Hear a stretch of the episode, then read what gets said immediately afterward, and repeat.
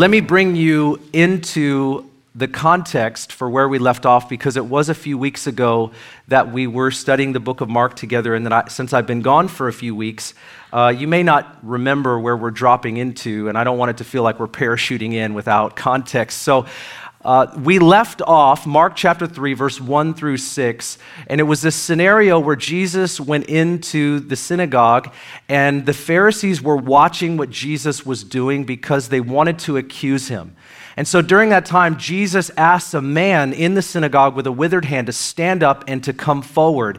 And as he does that, Jesus asked a few questions to confront and to provoke the religious leaders based on their traditions of the Sabbath, not the Sabbath law, but their interpretation. And he told the man to stretch forth his withered hand. And as he did, Jesus healed his hand. I bet you that was a great day for that man. His hand was totally, completely healed and made whole.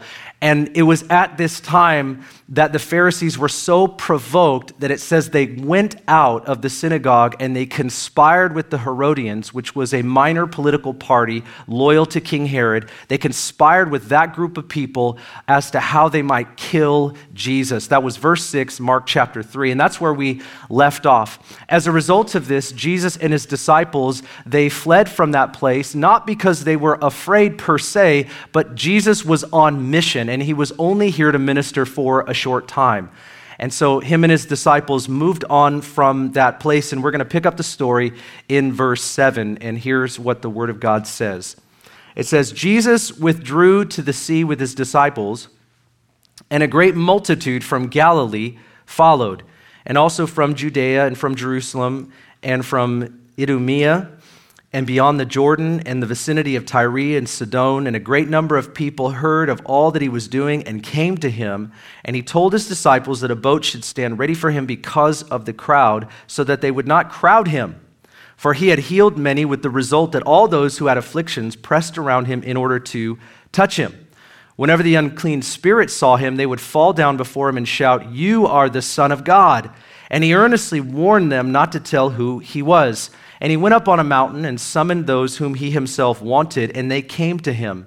And he appointed the twelve so that they would be with him, and that he could send them out to preach and to have authority to cast out demons. He appointed the twelve Simon, to whom they gave the name Peter, and James, the son of Zebedee, and John, the brother of James, who he gave the name Sons of Thunder, and Andrew, and Philip, and Bartholomew, and Matthew, and Thomas, James, the son of Alphaeus, Thaddeus, Simon the Zealot, and Judas Iscariot, who betrayed him. Amen. This is the word of the Lord. As we walk through this passage today, what I would like to do is observe Jesus' interactions with two groupings of people. And we're going to look at the grouping of the crowd, obviously, general grouping of people. And then we're going to look at what I'm calling the committed. And I want to contrast uh, Jesus' interaction with them and their response to Jesus hopefully for the purpose of us becoming more committed to Christ, which is our obvious desire as we gather around his word today. But let's first look at Jesus and the crowd, which we read about here in verses 7 through 12. Now, it says specifically in verse 7 that Jesus withdrew to the sea. We know this is the Sea of Galilee, and he goes there with his disciples. And it says, a multitude of people follow him from Galilee. Most scholars tell us that there was probably around 10,000 people at this time gathered around Jesus. So you have to picture an incredible amount of people. I don't know if you think of a crowd, just the disciples. Sometimes when we read the Bible, in our minds, we think there's like 50 people or 60. By this time, there was probably 10,000 people. And although the religious leaders certainly were not gathering uh, to meet with and hear from and be healed by Jesus, that does not mean that the common folk, come on, you and me, were not still gathering around Jesus. They certainly were. They were coming from everywhere. Now, you might remember that crowds gathering during this time in society was not a positive thing because you have the religious elite, the religious or the ruling leaders, and also the Roman government are keeping their eyes on these type of gatherings because they would see this as a little bit of a fearful thing perhaps because there could be an insurrection. And so they're always watching movements of people and crowds of people in case something were to rise up from within. And so crowds were not necessarily a positive thing. In fact, a lot of times um, it was a negative thing and would provoke a lot of response from those who were in authority. But we see a couple things here from these passages. and first is the crowds came from everywhere. We read here in verse 7 and 8 from Judea, Jerusalem, Idumea, and beyond the Jordan, the vicinity of Tyre and Sidon. Uh, the Bible mentions all of these places. A couple of them are cities, and a few of them are just regions. It's like saying from Federal Way, a city, and then it would be like saying the South Sound region. Well, that's a lot of cities, all right? That encompasses an incredible amount amount of area because Judea, Jerusalem, and Idumea are from the south. The regions across the Jordan are east. Tyre and Sidon are from the north. And so Mark is basically telling us that people were coming from all over the map. I mean, that's basically what he's trying to tell us. And in case you're not sure about how far people had to walk, we're talking five miles and up to 80 miles away. Now, they didn't have planes, trains, and automobiles or a light rail system, which I think at some point Federal Way may have. We prophesy that into existence today. But there's a bit of concrete to prove it might be on its way.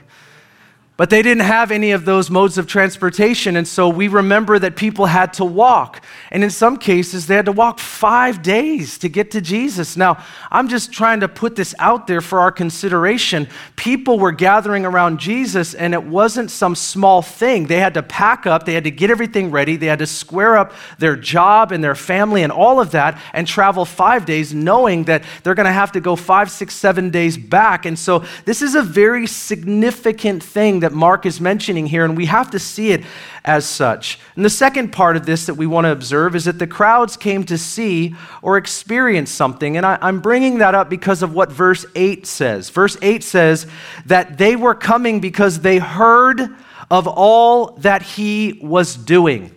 This is a motivating factor of those that were standing before Jesus, that were traveling five, six days to see him. When people heard what Jesus was doing, it caused them to hope for themselves. But what we see from the crowds, not just in this passage, but we've got to get used to the terminology of the crowd because we're going to read it another 80 to 100 times in the Gospels. It will refer to the crowds again and again. And what you find is some people come to Jesus because they have hope for an outcome. Obviously, they come to hear from Jesus. They want to hear him teach because nobody teaches like him. They come to validate their hope. Maybe he's the Messiah. People are wondering if he is, but also they come to receive healing and deliverance. People have physical needs. It's a focal point, and it says it right here. In fact, let me read this to you again. It says, For Jesus healed many, with the result that all those who had afflictions pressed around him in order to touch him. Whenever the unclean spirits saw him, they would fall down before him and shout, You are the Son of God and he earnestly warned them not to tell who he was. Now, just a little point right there, because I like this. Anytime unclean or demonic spirits, they're trying to name Jesus, you are the Son of God. It's sort of trying to usurp authority over him. But don't you love every time hell exerts its supposed or counterfeit authority that heaven takes over? Jesus just says, be silent. That's all he needs to do. And that's exactly what light does to darkness. When darkness shows up, light dispels the darkness. When evil tries to speak, Jesus silences the evil. He has power and authority over all unclean spirits. That's just a little caveat, that's a little addendum. I just want to mention that. The language here says that people were pressing around him for a touch, and it suggests an environment where people were practically crushing him. And this is why Jesus told his disciples, Hey, get the boat ready. I might have to hop in the boat because of the crowd.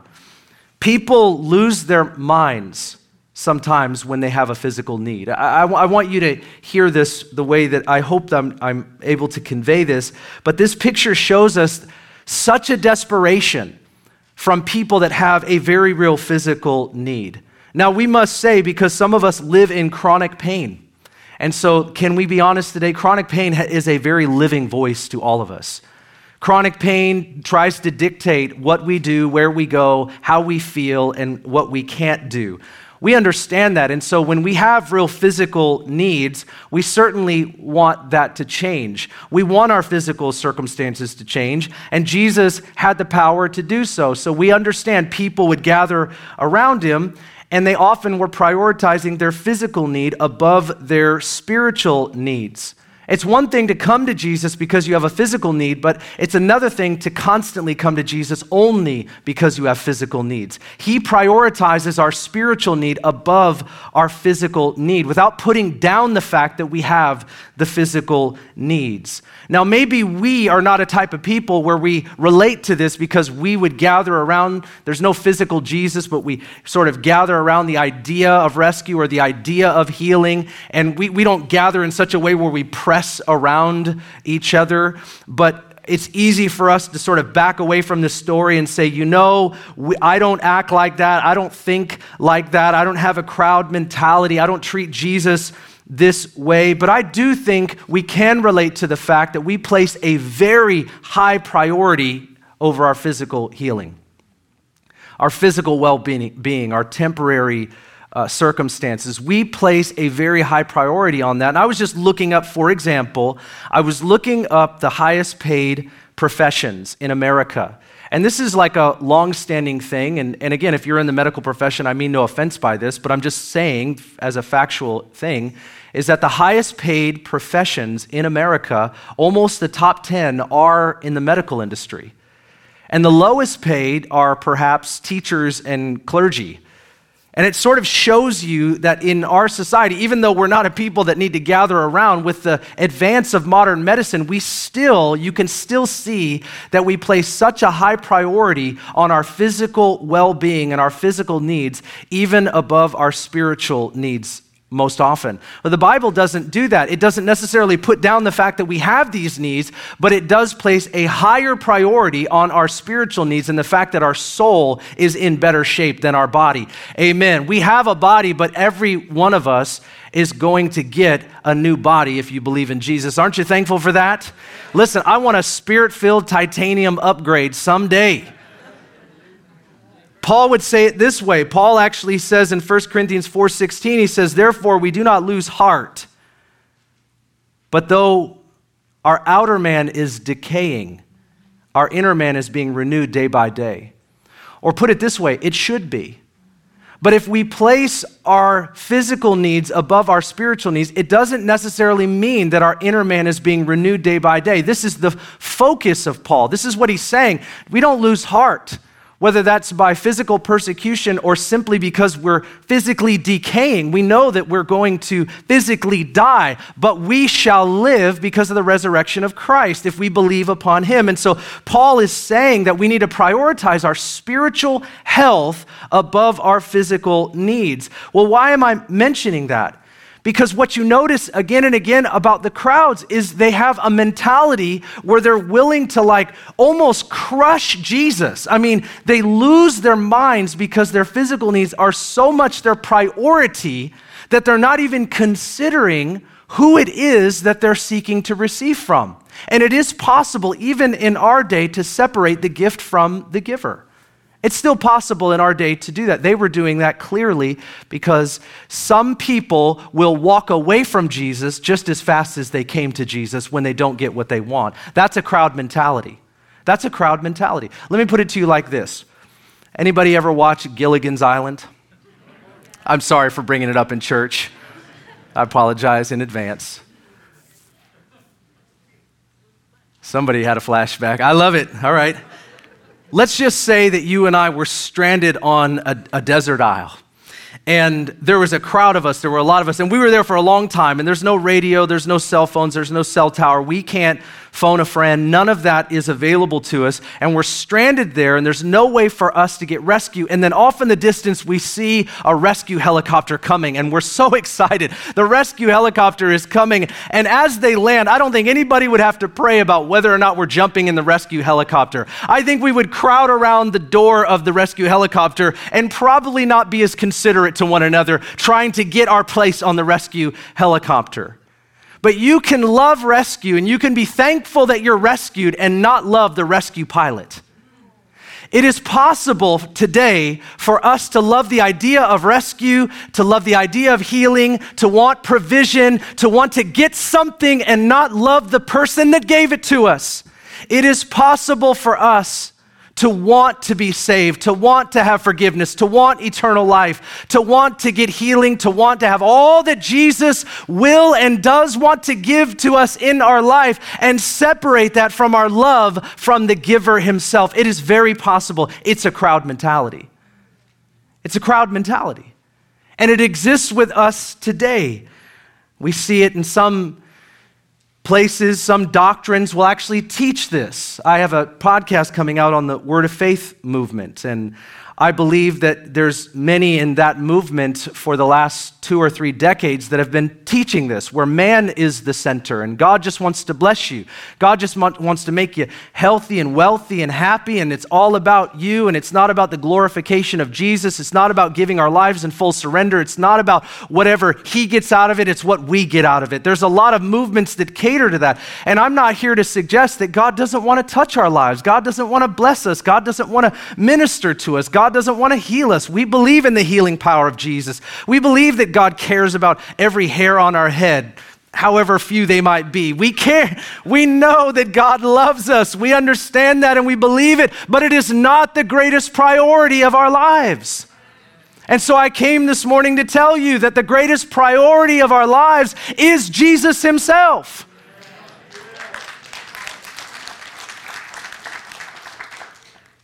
The third observation from this section about the crowd, though, is that Jesus always ministered to the crowds. Ben, don't rail too hard on the crowds. Let me back up for a minute then. We all start out in the crowd. I mean, at least the way I'm using it as an illustration today. We all start out in the crowd. We all start out coming to Jesus because we have needs, and that never stops.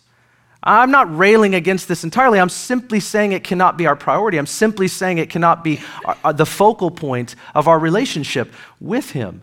We all start out in the crowd, and it says here in the text that Jesus healed, Jesus delivered, Jesus provided. Amen. He never changes. He loves, He desires. He never was exasperated from the crowd. Oh, here they come again. The disciples were. The disciples wanted to get Jesus away from the crowd, and Jesus was like, No. And the Bible says he had compassion on them. That's his heart. That's who he is. That's what he's like. But can I tell you that his true desire was to convert people that had that mentality so that they didn't stay there, you can come there, but you cannot stay there. In other words, if He doesn't convert us to become committed disciples of Jesus, then there will always be something wrong at the very foundation of our Christianity. In fact, our Christianity will be superficial. If we're a back and a forth people, what will happen is our Christianity will be superficial and our relationship with, with Jesus will be about what we can get out of it. See, the crowd was, they looked at Jesus as a means to an end. They came to get what they wanted. That's how it was for most of them, unless they were converted to this committed discipleship posture. So, yes, Jesus still ministers to our needs, but his goal and his desire is to move us beyond that into a place of being committed disciples. So, let's look now from verse 13 to 19 at Jesus and the committed. Luke's version of this in Luke chapter 6, it tells us that Jesus left the crowds, went up onto the mountain, and he spent all night there praying. Jesus went, and this isn't in my notes, but it is an important point. Before Jesus made a big decision like appointing the 12 apostles, it says that he spent all night in prayer. Now, if you just want to pull out a point that we can observe, it's important for us to spend time in prayer before we make big decisions. Come on, say amen today. if you're like me, sometimes you tend to make decisions, and then while the decision's being made, or after the decision has been made and the consequences come, you go, Oh God, help me in this thing that is going on right now. And He will. He will help us right there. But I think He wants to teach us that it would be better for us if we learn how to pray, then make the decision, and then continue to ask Him for help as we've done that a little bit more properly. But Jesus spent all night in prayer. And and then he comes down to appoint the 12 apostles. Let me read to you verse 13. He went up on the mountain, summoned those who he himself wanted. They came to him, and he appointed the 12. Luke's uh, version of this says, as apostles, special messengers, sent ones, delegates for a special purpose. That's what apostle means. So that they would be with him and that he could send them out to preach and to have authority to cast out the demons. The contrast here between Jesus and the crowd and Jesus and the committed, I think, is noteworthy. So the first thing here is Jesus calls people out of the crowd to be with him. It's a, I say it a little differently than it's on the screen, but hear it this way Jesus calls people out of the crowd to be with him. Before we hear anything else about what it means to come into fellowship and relationship and discipleship with Jesus, we have to hear his desire. He called those that he wanted, he called those that he wanted to be with. I mean, this is profound, this is powerful, and I think that the first qualification for any position of leadership or even right representation of the one that we're following, it must be that we're with Jesus. That we would know his heart, that we would know his ways, that we would know his words, that we would absorb that into our spirit, and it's what would exude out of us, that we would represent him rightly and righteously. And how could we do that if we didn't know him personally? How is it even possible to represent anyone that you don't spend ample amount of time with? How can you even how could you do that? You can't. You couldn't represent anybody well if you didn't know them well. You just couldn't. And so Jesus calls them to be with him. Did you know he doesn't actually commission them till Mark 6? I mean, we're not even going to read that for like at least another couple months or month or whatever it is. He doesn't say, Go, he calls them first to be with him because that's what he wants with he wants something with them before he wants something from them or through them. And i think this is really a powerful principle because we know spiritual power comes from closeness to christ. I mean whatever it is that we think we're going to do for jesus it's not going to come because we're intellectual or we're smart or we think well of ourselves or we're good looking or we're gifted. It's going to come because we have a closer relationship with jesus christ Intimacy with Jesus brings about spiritual power. And I would say to you, you can often tell when people have been with Jesus. Maybe not all the time, but there's something about people who have been with Jesus. They may not articulate themselves the best way. They may not be the best speakers. They may, they may not be the best looking or dressed or whatever. All of that stuff is the veneer. But when you're with someone who's been with Jesus, there's an anointing on their life. You can tell. I, I dare I say, you can feel it can feel it. There's an anointing on their life. Well, what is that? That anointing comes from Jesus Christ. That does not come from a man or a woman, that comes from Jesus. In Acts chapter 4, Peter and John were put in jail for preaching about Jesus Christ. And as they came before the elders, the ruling council, to give their plea in response to their questions, it says this about those who witnessed their words and their actions in Acts 4:13. It says, "Now as they observed the confidence of Peter and John, they understood that they were uneducated and untrained men, and they were amazed and began to recognize them as having been with Jesus. See, they knew something about Jesus. They knew that Jesus was different. And they despised, many of the ruling council, they despised Jesus. They wanted to put him away. It's that spirit of Antichrist that is in the world even today. And they recognize that what was on Jesus, I mean, there's a touch of that on these guys too. And they're like, wow, we recognize they've been with Jesus for a while. They could tell there was something coming out of them that reminded them of him, and they did not like it. And they said, Stop speaking in the name of Jesus. See, they thought if we can tell you to stop speaking in his name, then that thing that we sense on you will go away. Well, it won't go away because it wasn't on them, it was in them. And it was coming out of them. They didn't like that. It was irritating them. I thought we'd put that guy to death. Oh, no. He dispersed himself into a body. He dispersed himself into other people, and now you're starting to sense it on all these other people who are carrying that same anointing that you couldn't put to death. And so they observed the confidence that was on Peter and John, and they thought to themselves, man, this reminds us of Jesus. Because you can tell when somebody's been with Jesus. Jesus called them to be with him. Jesus wanted them not just to be individuals representing themselves with their own flavor and their own style. Certainly, He loves us. Certainly, we all have a little bit of a different personality, but coming through that better be Jesus if we're going to represent Him. And they committed, the committed are first given to being with Jesus, it's got to be our heart. It's got to be our heart. Before we set out to do anything for Him, we've got to be with Him.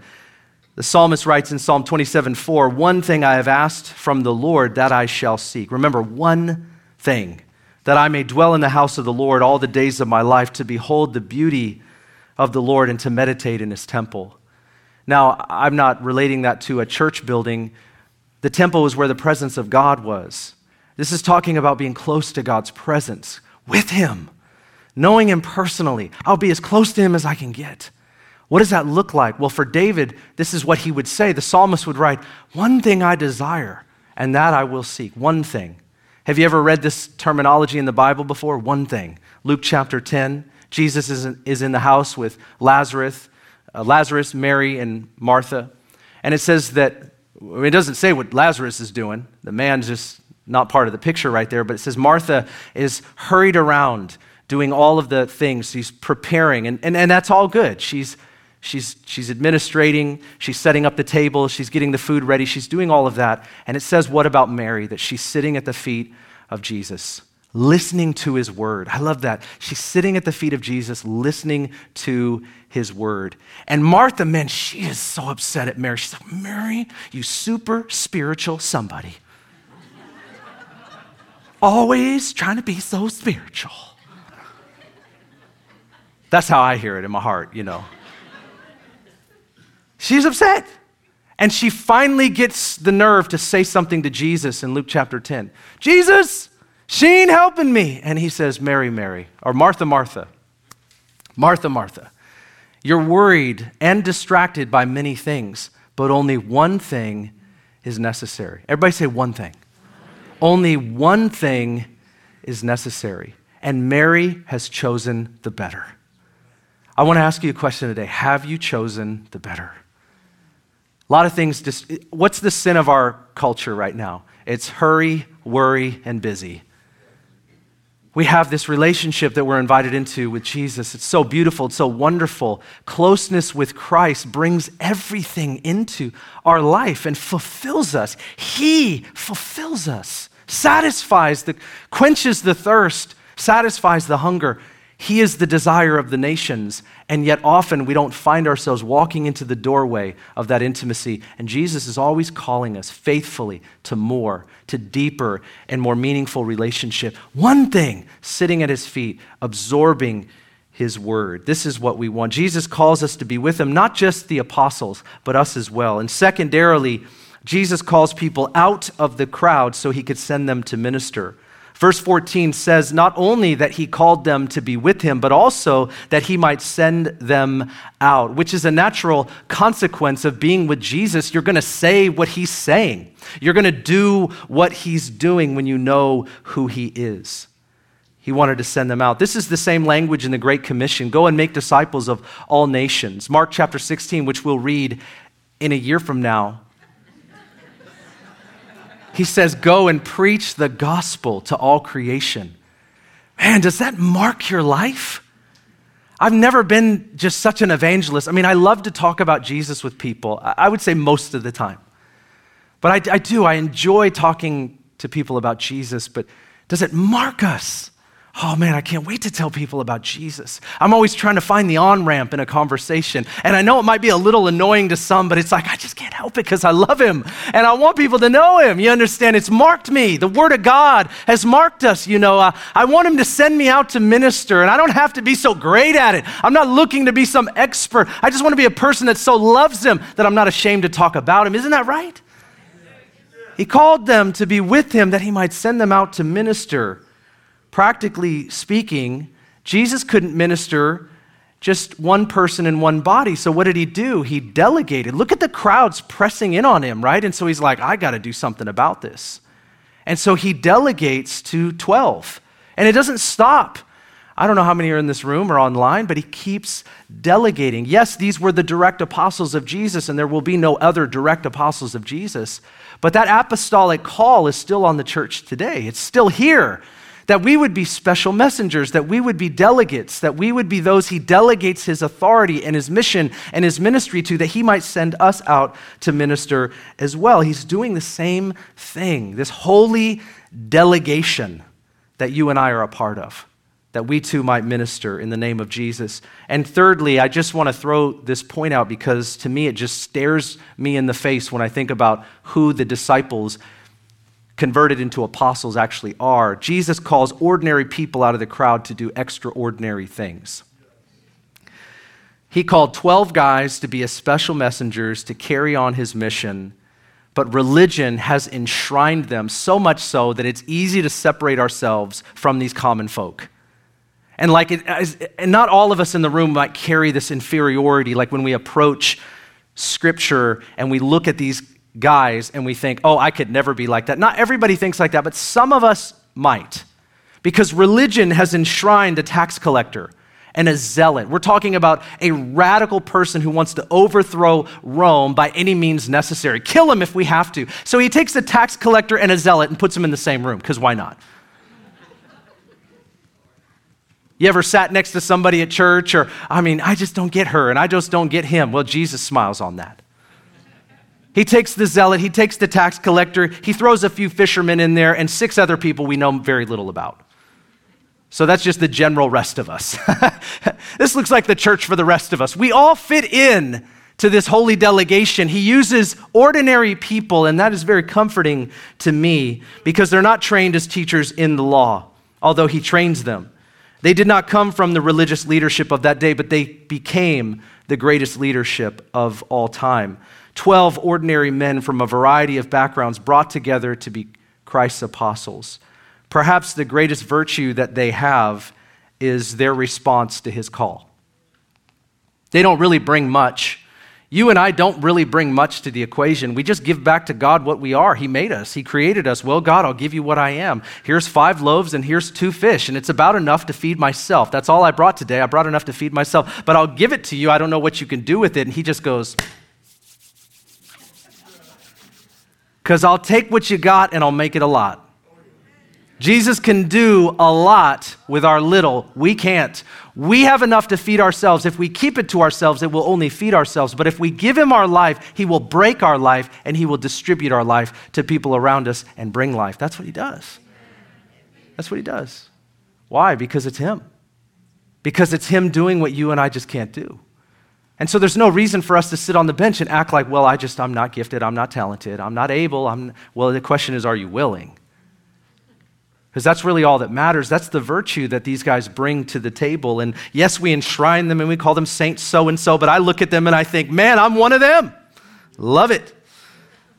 But how do we respond to this? And today I, I simply want to call you to two things, practically speaking. And, and the first is we move beyond a crowd mentality into a committed relationship or into committed discipleship. What, what I'm talking about is that some of us, many of us in the room, yeah, man, we're disciples of Jesus. We, we're not perfect disciples of Jesus, but we want to follow him with all of our heart. Amen. Keep going. Keep going, right? But while you're following Jesus, can I encourage you to evaluate your life with the Lord? That every time we open the Word of God, we go, Lord, whatever in me is not as you want it to be, would you evaluate my heart and would you make me more like you? He wants us to have that heart. And so today we listen to things like He calls us to be with Him. Do you want to be with Him? And, and if you say yes to that, but maybe you're not, say, Lord, break through whatever is in the way so that I can be with you.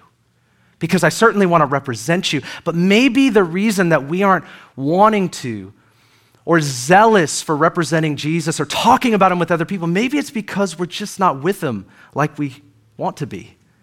And so we feel this distance with Him. And so, man, I don't want to talk about Him if I'm not with Him all that often. It's sort of like marriage. Like if you're not investing into your marriage and you're not strengthening your marriage and you're not praying with your spouse and, and you're not making that advance, it's like the last thing you want to do is talk to somebody else about how good their marriage should be. Right?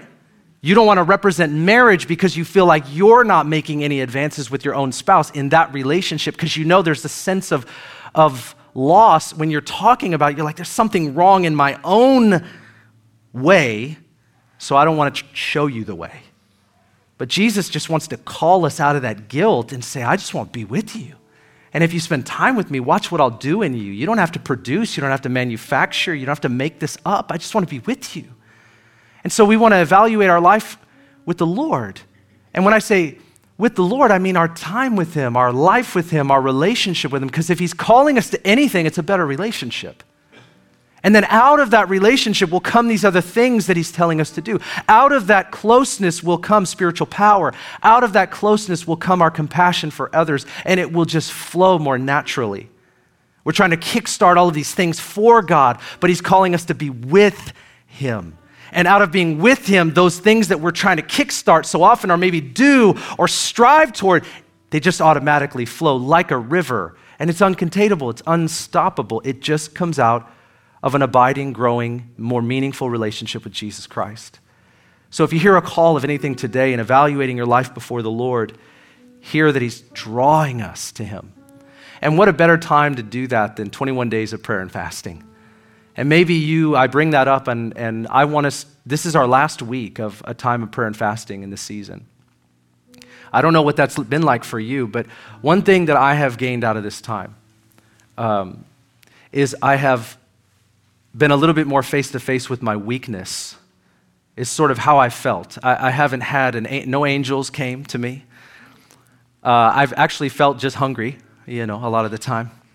But there is something that I have noticed, and I started noticing this this last week, even though I was sick. But even in my sickness, I felt my weakness. And in my weakness, as I was reaching out to the Lord, I felt sen- more sensitive to the Holy Spirit. I just did. I felt more weepy, and, and I'm, I'm not, uh, I'm on a once a year plan for crying, you know, and so, but there's, uh, that's not where I want to be. I'm just saying, you know. But I just have felt like the sensitivity of the Holy Spirit is being renewed. And I can sense Him, I can sense His affection for me. Do you ever feel the affection of God for you? Whew. Man. Because if there's anything that draws us to him, it's to know his love for us. He said this He called those that he wanted. He called those that he wanted to be with him. I read that and I thought, man, that, that's all I really want to say today. I said a lot more than that, didn't I? But he's calling us because he wants that with us. Can I read you something sobering, though, as I close? I'm going to do it anyways, but I'd like your agreement. Can I do that? In Luke's version of this, it's very sobering. When you think about the crowd and the committed, Luke ha- adds more to the story. And so does Matthew in a bit, but, but this more pointed. In Luke, it says that he comes down from the mountain, he appoints his apostles, and then he's ministering to the crowd. And as he ministers to the crowd, it's, it's an abbreviated version of the Beatitudes. Matthew 5 through 7. He gives all these sermonettes. He talks about prayer and giving and all of those things. And I'm sure people were like, yes, amen. The crowds were like, amen, amen. Get on with the healing, get on with the deliverance.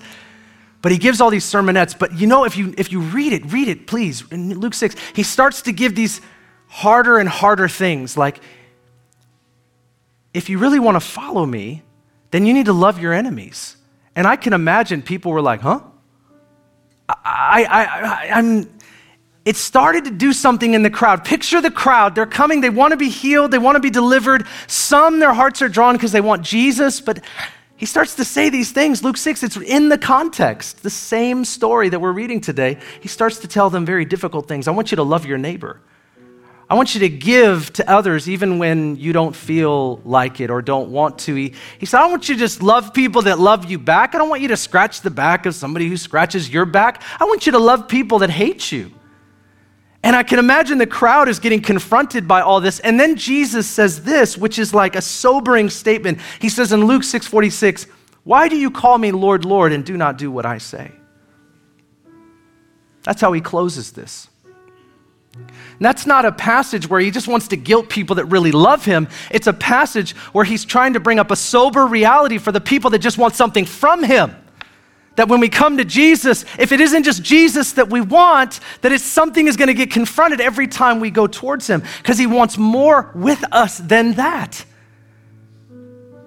Not just a gift for you, I'm, I'm the giver and I want to be with you. And, and then in John chapter 6, Jesus had just talked about, I'm the bread of life, and if you don't eat my flesh and drink my blood, you, now, you have no part with me. And the longer Jesus talked, the more disturbed the crowds became. And then it says this it says in verse 66 As a result of this, many disciples, it does not say many of the crowd, it says many disciples withdrew and were not walking with him anymore. That's what it says. Jesus is not meaning to be harsh with anyone. He is speaking to the reality that some come with the wrong motivation. And if they don't get converted from that motivation to the one of wanting Him more than anything else, then this is the inevitable consequence. They will stop. Have you seen people stop following Jesus because they didn't get what they wanted? Is that a reality in our world today that people, if we don't get what we wanted, if He doesn't heal me, if He doesn't provide for me, if I don't get the job, if I don't get the thing that I prayed for, then Jesus just isn't enough? And I'm going to stop following him. It happens. It happens today. It says many stopped following him. So Jesus said to the 12, You do not want to go away, also, do you? And Simon Peter, Simon, we love you, man. He said back to him, Lord, to whom shall we go? You have the words of eternal life. We have believed and have come to know that you are the Holy One of God. We have believed and come to know that you are worth it all. And it is not just what we get out of you, it's that we have you. Peter said something so right that it's got to be, it's got to mark us.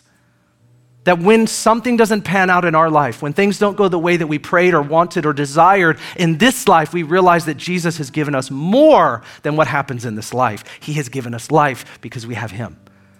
And that's what it's all about. So when you look at the crowd and you look at the committed, what we realize is that sometimes we can have a crowd mentality.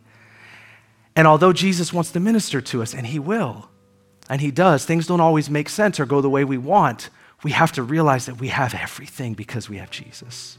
And it is in that place that we trust Him with everything, and we thank Him because of who He is and that He gave Himself to us. Amen.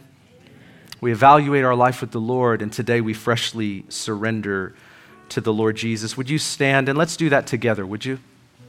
Listen, no matter where you're at today, no matter what you're walking through, whether you're on the easy side or on the difficult side, whether you're experiencing the love, affection, the grace of God, and there's a smile on your face, or it's a difficult time and you're feeling like, man, I haven't experienced His presence for a while, heard His voice. I just want to tell you no matter what, our response to Him is surrender. That's it.